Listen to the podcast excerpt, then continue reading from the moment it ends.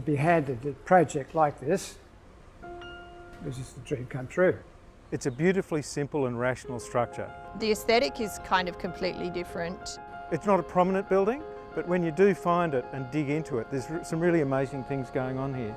He doesn't care where the columns are, he just runs those blades wherever they end up. It's got that looseness about it, and it gives it a, a, just a feeling of freedom, I think. It asks questions of people, you know, well, why is it like that? But I'm sure nobody asked themselves that question because they're car park.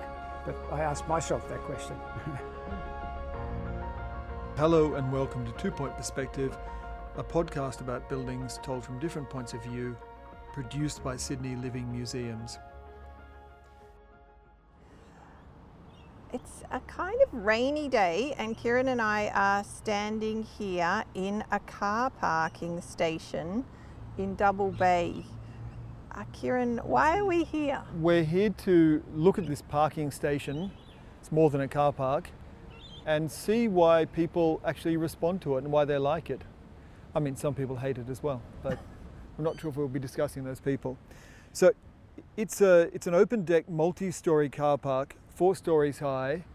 It's made of in situ concrete columns, beams, and slabs. And then it has slender vertical precast fins attached to the slab edges on the facade, which are arranged in an irregular pattern. There are two stair towers and one lift tower. One sits within the floor plate, and the other two sit outside the facade and act as a sort of uh, vertical counter to the long horizontal floor plates. Each stair tower terminates above the roof in a distinctively different sculptural way, but the main thing that characterises are these elegant, vertically arranged precast fins. They're very slender and they're playfully irregular against the massive concrete structure that is this building. Yeah, although it is this big exposed concrete building, it's got this kind of lightness of touch and the playfulness in how those vertical fins are arranged which is really interesting. It makes it quite exceptional in a way. It's also something of a technical achievement in how it's been done, which is something we can really ask Furio Valich, the architect of the building, who we're going to speak to later, about. It's also a building that is under threat. Its owners, Woollahra Council, want to redevelop the site and so have proposed to demolish the building. And so this brings up a lot of interesting questions about how we value late modern or brutalist buildings like this. They're utilitarian and functional, and we often don't really notice them. So it's quite hard to say, you know, are they heritage? Should we keep them? So we'll wade through some of these thoughts on brutalism, and we're going to talk to a big fan of the building, well known Sydney architect Sam Marshall. So it's in Double Bay in Sydney, and if you don't know that area, it's it's beautiful part of Sydney. It's on the harbour. It doesn't have many views of the harbour because of private houses in between the buildings and the harbour, but lots of trees. It's wealthy and cosmopolitan sort of retail and cafe area.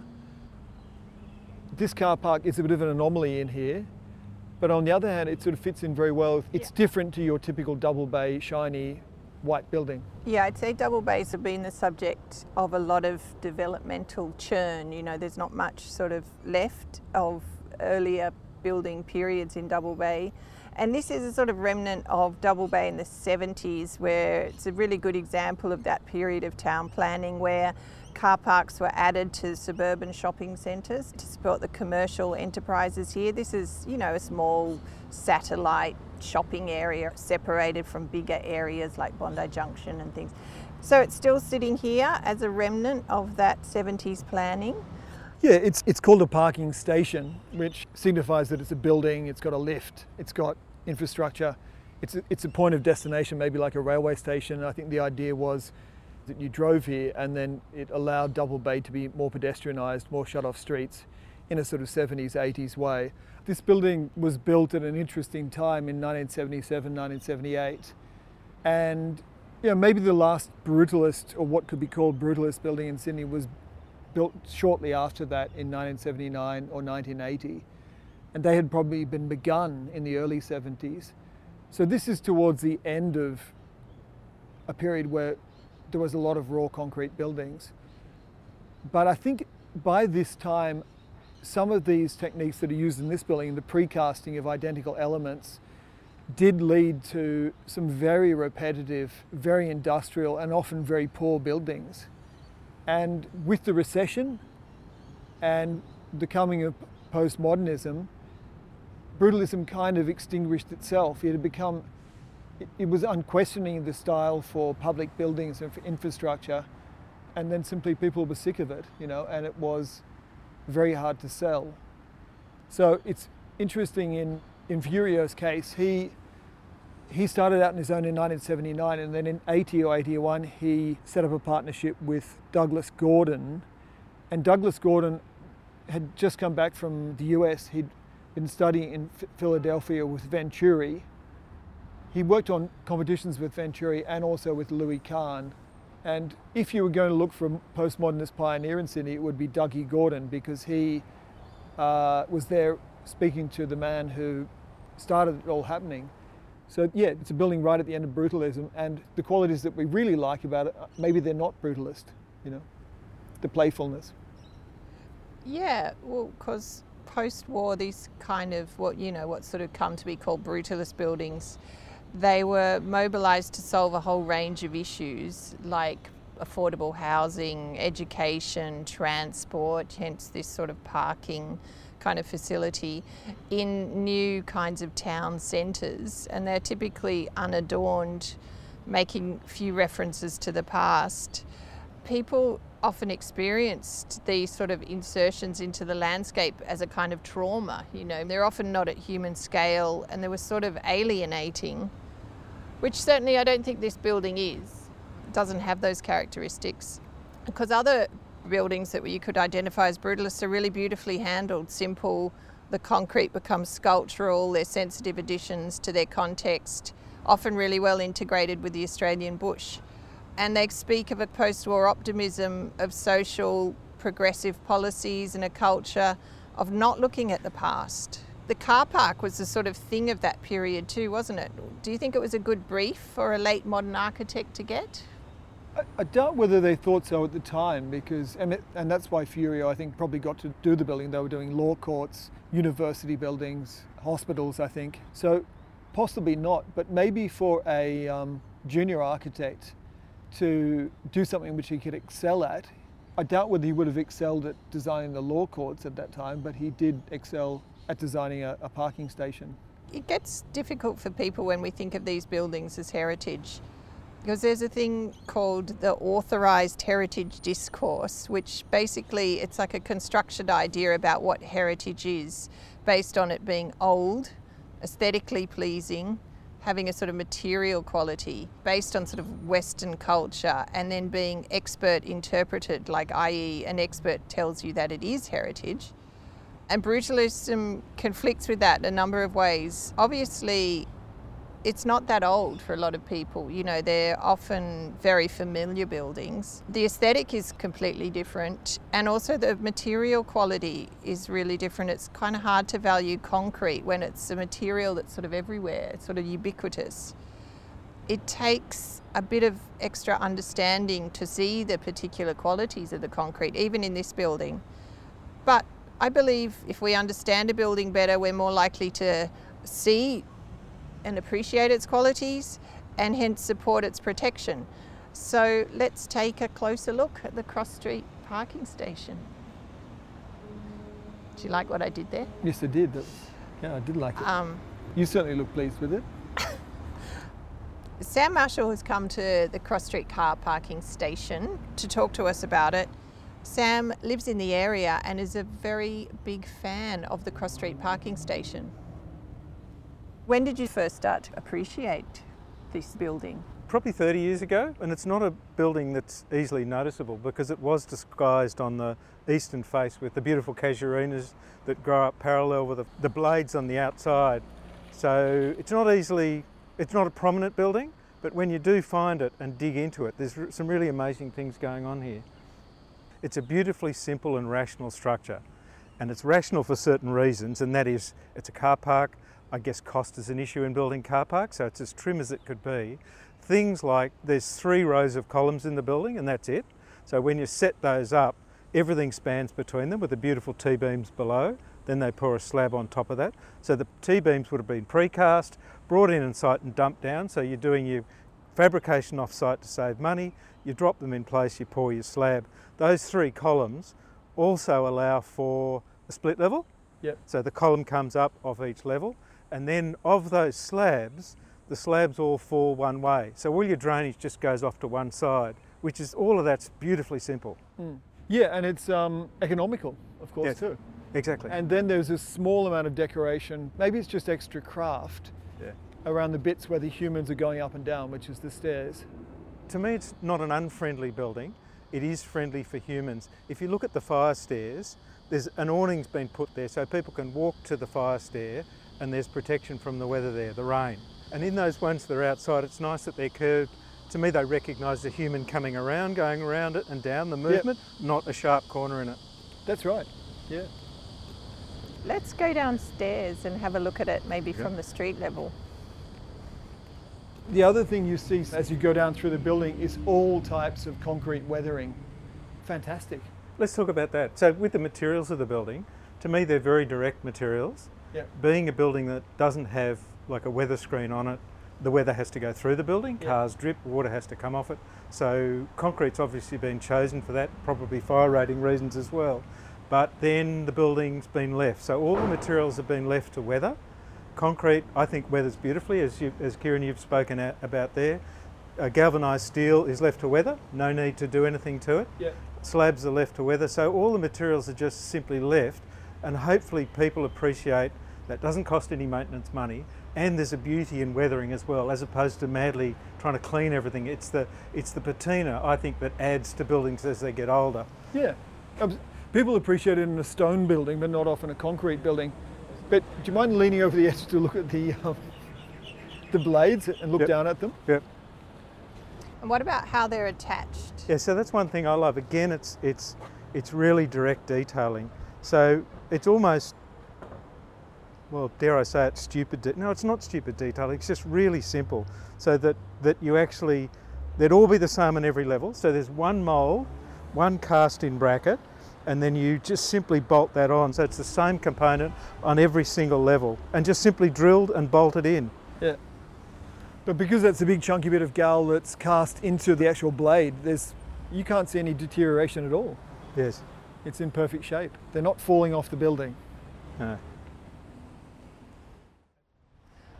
Okay, so we've we've come down to one of the typical levels, down a level. So we're on one of the levels of the car park where we've got the concrete roof above us.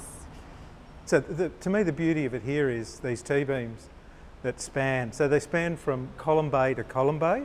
So between the cars, there are no columns, apart from where the ramp is. So that's fantastic. No cars have to be terrified about hitting columns. They go, they span all the way through. I can only think of Harry Seidler when I see these because he did those beautiful tapered beams. Uh, and Furio did work for Harry. Yes. Yep. And these ones don't have the same tapered ends. That'd be an expensive mould to make. Much so these are pretty direct.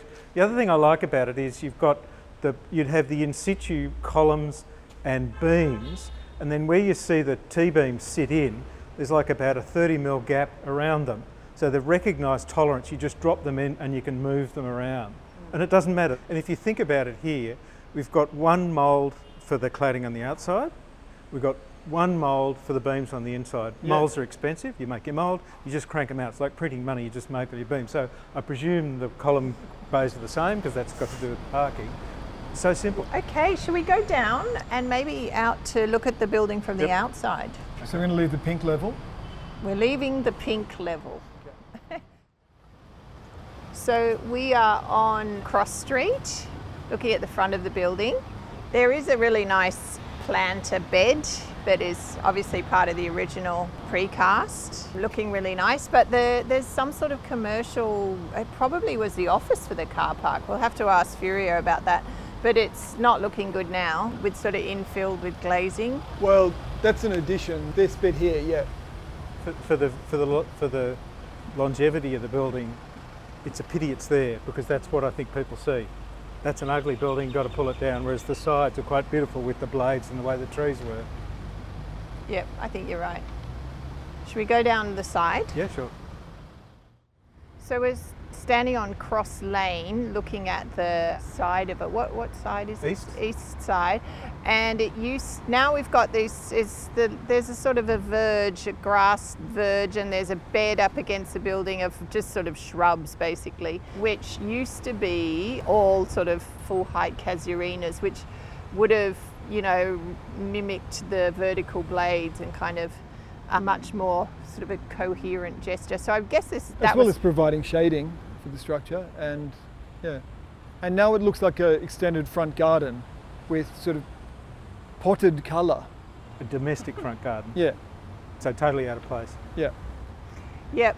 And I guess this was part of the Bruce Mackenzie scheme originally. And it's an interesting, you know, example of how brutalism was often really quite sensitively integrated with landscape. That, that was one thing that the Smithsons were very keen on. It wasn't, to me, brutalism wasn't necessarily the use of concrete. That's something a new interpretation. But the Smithsons wanted a building that was had honest materials, honest expression of structure and services, and integrated with the landscape. So to have native trees here, to me, integrates. This is this is bringing weird plants to this country. Whereas originally Bruce Mackenzie's trees would have integrated with the landscape, extended it, and related to the building, and then it all weathers and grows together.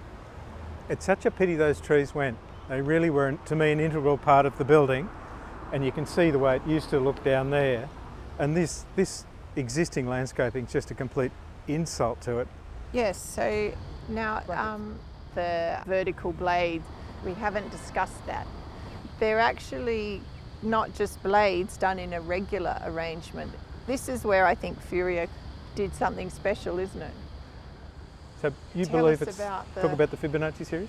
well fr- my understanding is they had a budget for the facade and he wanted to arrange it in a more musical fashion And I would be interested also to ask Furio why the Fibonacci series when there's a million of patterns that you can choose.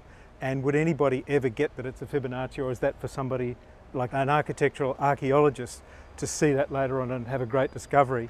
I think what's great about it is that it's just overlaid loosely, so it's not framed. It's not. It's not done as a grid. And because he's got the frame, he runs the. He doesn't care where the columns are. He just runs those blades wherever they end up. Yes. So you see they're in front of the column or they're not. It doesn't really matter. So that's. It's got that looseness about it, which is simply. It's just an overlay, and it gives it a, a just a feeling of freedom. I think. One thing I also noticed is uh, how does that, the building actually look from its urban context?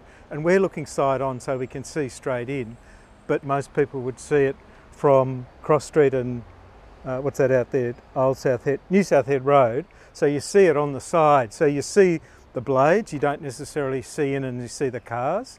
And, and, and similarly on Cross Street, you'd see it either side coming along Cross Street or coming up from the lane here. So it's quite rare you actually look straight into the building. I think one of the things that this building does is it, it he's been asked to do a car park. He hasn't been asked to do a beautiful car park. I'm sure that wasn't in the brief, but he's taken he's doing more than is required, but possibly with less, with very little. Yes. So, Sam, why do you think it's important to keep buildings like this? I guess the, the way that I see it is that it is a, it's a building of its time. Any heritage building is a building of its time. You probably wouldn't build a building the same way now. So you can't go back in time. And to me, the whole spectrum of history is notionally important. It's having examples of that history, not just keeping the colonial and Victorian history, it's everything. So this is, this is thinking to the future. When people look back and all our buildings of that era are gone, people aren't asking the question, what were they thinking? Why did they knock it down? So it's a unique example. It's a unique example of, of architectural history in this area. It's an interesting building because no one knew who the architect was. A lot of the time, I think with architecture in Sydney, people really need to be told that this is this uh, work, this building has architectural merit, and it needs to be brought home again and again. Uh, people are reminded of it, who the architect is, their prestige, their awards, or whatever. But this one just sit, sat here by itself for a long time, and yet people often comment about it and ask about it. Um, what do you think about that sort of phenomenon of sort of uh, unnamed architecture, or maybe unidentified architecture. Yeah. I really love that. You find little gems. That's why it's so good having our brains trust Rebecca here that can say that building is by so and so because you don't know you don't know who they are, who, who they're by. Um, I think architects saying something about these buildings, why we see it as important, is a good thing. Not I like the look of it, not that sort of stuff. There's layers and layers and layers in this building why why it's a good building, and it's a bit like contemporary art. Contemporary art is really hard, but a couple of words from an expert can really open a door to understand what that work's about. So similarly with these, it's what we, us as architects see in it. Then other people hopefully can appreciate that. Not that's a lump of concrete. I hate it. What are the reasons behind it? Before I told you that Furio did it, who did you who did you think might have been the architect of this one? I heard McConnell Smith and Johnson, and You that's who heard that? did do it. Yeah, Oh, right. yeah. I, I don't know where it came from. It might have been when I saw it was up for a DA. I might have looked into it and seen it there. Um, Well, when, any, when anyone sees a concrete building and they don't know who it is, they assume Harry Seidler. yeah. And some, a couple of people told me Harry. It was only after I'd spoken to Furio about working for Harry I realised that this is. It does have similarities with Harry's office in Glen Street, Milson's Point, which is that it's a concrete structure with in situ co- columns, T beams, and then an attached screen. And that was finished in 73. This was done in 77, 78. So. Beautiful building, one of the best buildings in Sydney, Harry's office. Beautiful scale, expression of structure, expressions of buildings, absolutely superb. It is. Hmm. Okay. Nailed I it. think that's good. Yeah. Really great, Sam. It was nice having a walk around. I think I did that on the weekend, just having a look around. What is actually going here? Because I'd really mainly looked at the facade. But when you go inside, there's just layer and layer and layer of a very coherent and consistent philosophy in the building. Furio really understood the construction process. Mm. Maybe that came from Harry, or it's just understanding that you save a lot of money and you get a, you get a great building. We've asked Furio Valich to come and look at this building, which he hasn't seen for many years. Furio Valich emigrated from Trieste in 1951 as a child, and his father, who'd worked as an electrical engineer in Trieste, found work here as a train driver. Furio first studied accounting and then later graduated with an architecture degree from UTS. He then worked for Schmaling, Boys and Vickery, and then Harry Seidler and Associates for five years before he was laid off due to the recession. He then found short-term work first with Alan Jack and Cottier Architects and then McConnell Smith and Johnson. And shortly after doing this building, he established his own practice in 1979. While Furio was working at McConnell Smith and Johnson, he designed the Cross Street parking station, working only with the help of another junior architect. So, how does it feel to be here, Furio, like 43 years later? Kieran, it's um, it's just as I imagined it, and I, this is the first time I've actually walked through the whole thing, or driven through the whole thing, and I'm still happy with the way it feels. Bit disappointed with the cleaning and maintenance of it, and repair when they repair something, it's not done properly, of course, which is part of the course. But basically, I'm I'm still proud of it, so that's about it. Do you do you feel like it's your building, it's your design? Yeah, You've got Yeah. ownership? of course, yeah. Yeah, good. Yeah. Yeah. Because it's very it's a very particular building. There's nothing really like it and it has its quite a strong presence for something that's so simple. It, it is. The brief, brief at the time was um, cheap, no maintenance, low maintenance rather, no maintenance rather than no maintenance, and quick to put up. It was a council project, and the best way to do that, of course, is to use the robust character of concrete. Most of it's in situ, of course, but the, all the blades precast. They were happening while while the building was happening. So part of the brief wasn't to make a beautiful car park. Was that mentioned? There was no such thing as a beautiful car park in those days. but no, it wasn't. It wasn't. We tried to make it a bit beautiful, inverted commas, at the entrance Yep. and the um, vertical circulation. Put in the lift, which at the time was a bit over the odds for a car park. Most car parks were, they didn't have as many levels as this, but they didn't have a lift either. Yeah. So we went to that, but we tried to make it a bit attractive at the entrance with the garden and the sculptural shapes that we've got out. But there wasn't any any real um, beauty put into it. It was just a very productive building. That's all it is. I mean, what the thing that is really strong about the car park is the vertical precast fins, which are so slender, and they've got the Hawkesbury River gravel or Nepean gravel. Yeah. That's what really characterise it.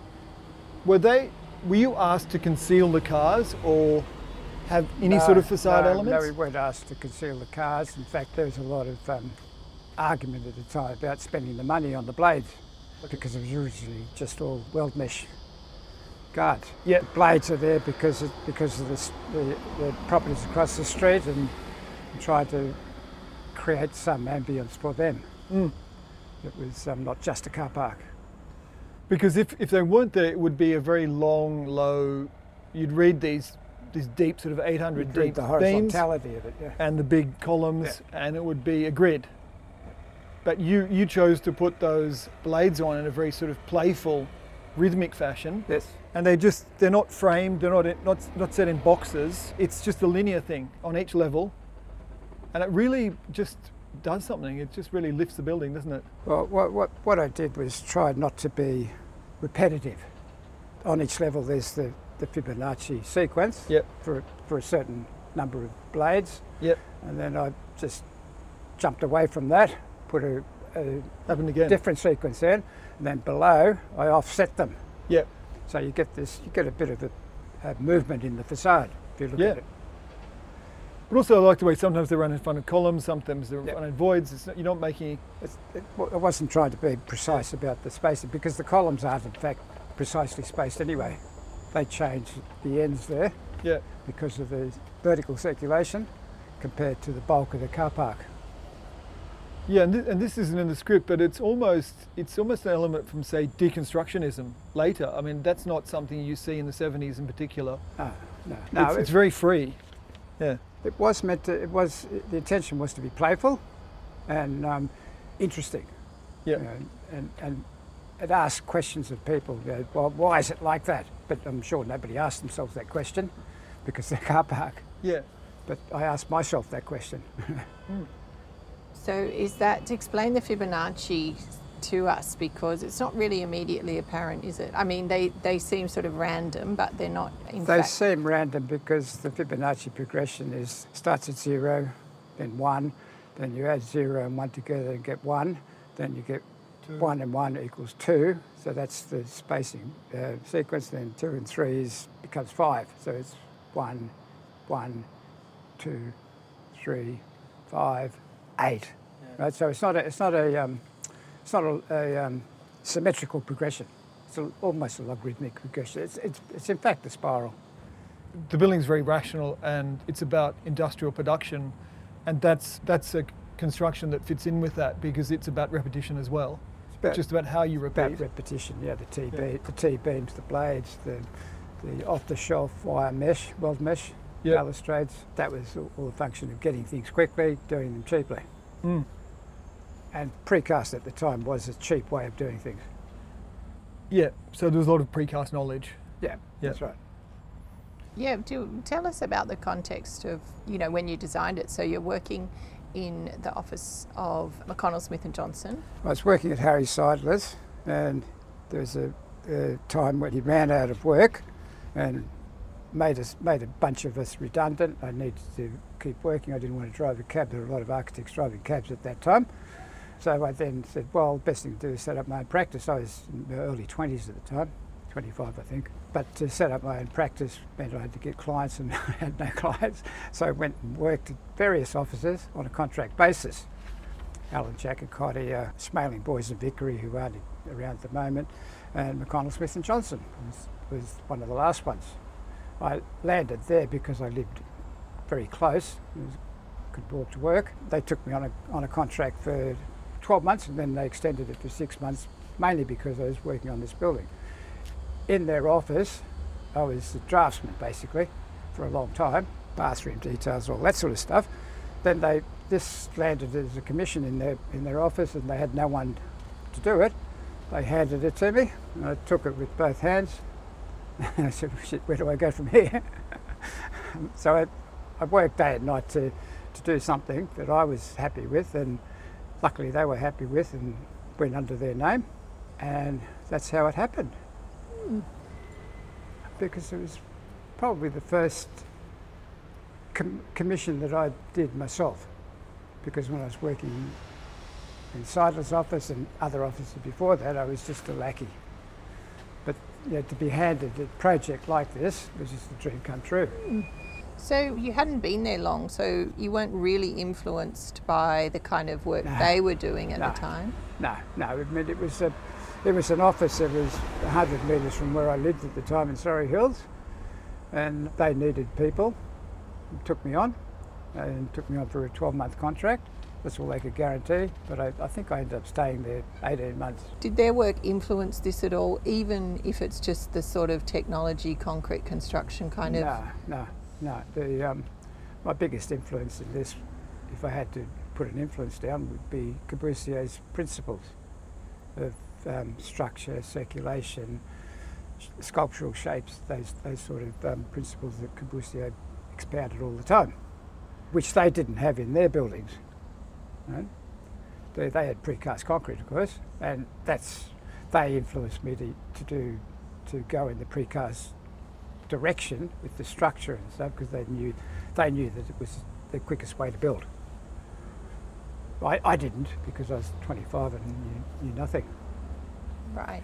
Well, Sam was saying that the whole building shows a really thorough cons- knowledge of construction and how to put buildings together because it's, it's very rational. You've got your, your three rows of columns, your in situ columns, and then you've got your beams in situ, then you've got your T beams dropped in, and that it's Yeah. really everything's very clear. It's like a building lesson. Okay, that that that approach that I had was um, direct influence by Harry Seidler's experience, the, my experience in Harry Seidler's Yep. office.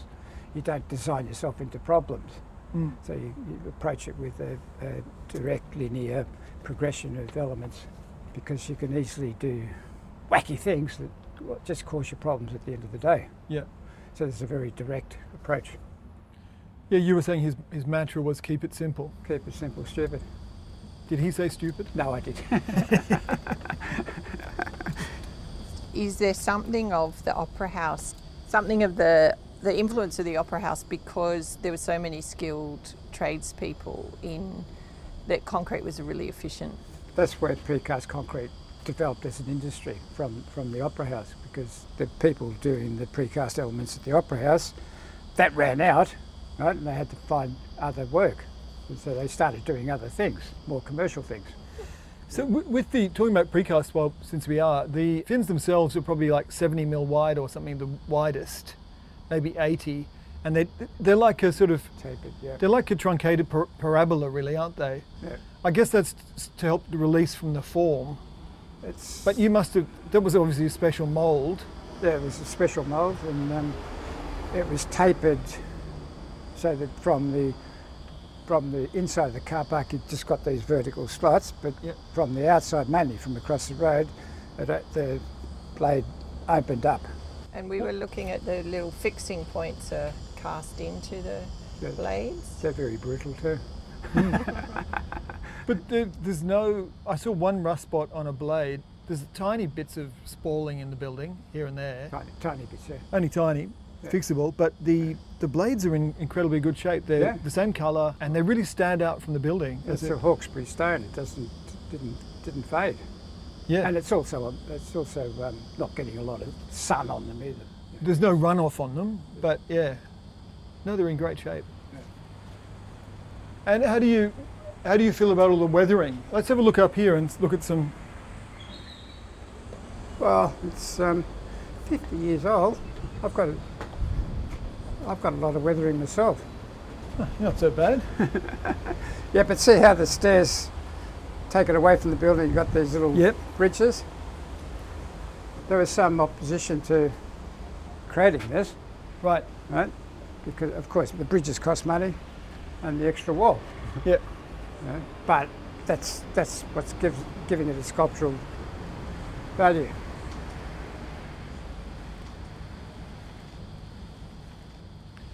Yeah, it's it's it's interesting this building, Furio, because before you mention Le Corbusier, I didn't. I mean, I, I, I noticed that these rooftop sculptural rooftop structures. You immediately think of the Unité, but also La Tourette. But is that was that your influence in doing these? Oh, but Corb, Corb did a lot of stairs. There were circular landings and bridges across to the, the plate, so the stair was pulled back from the building, Yeah.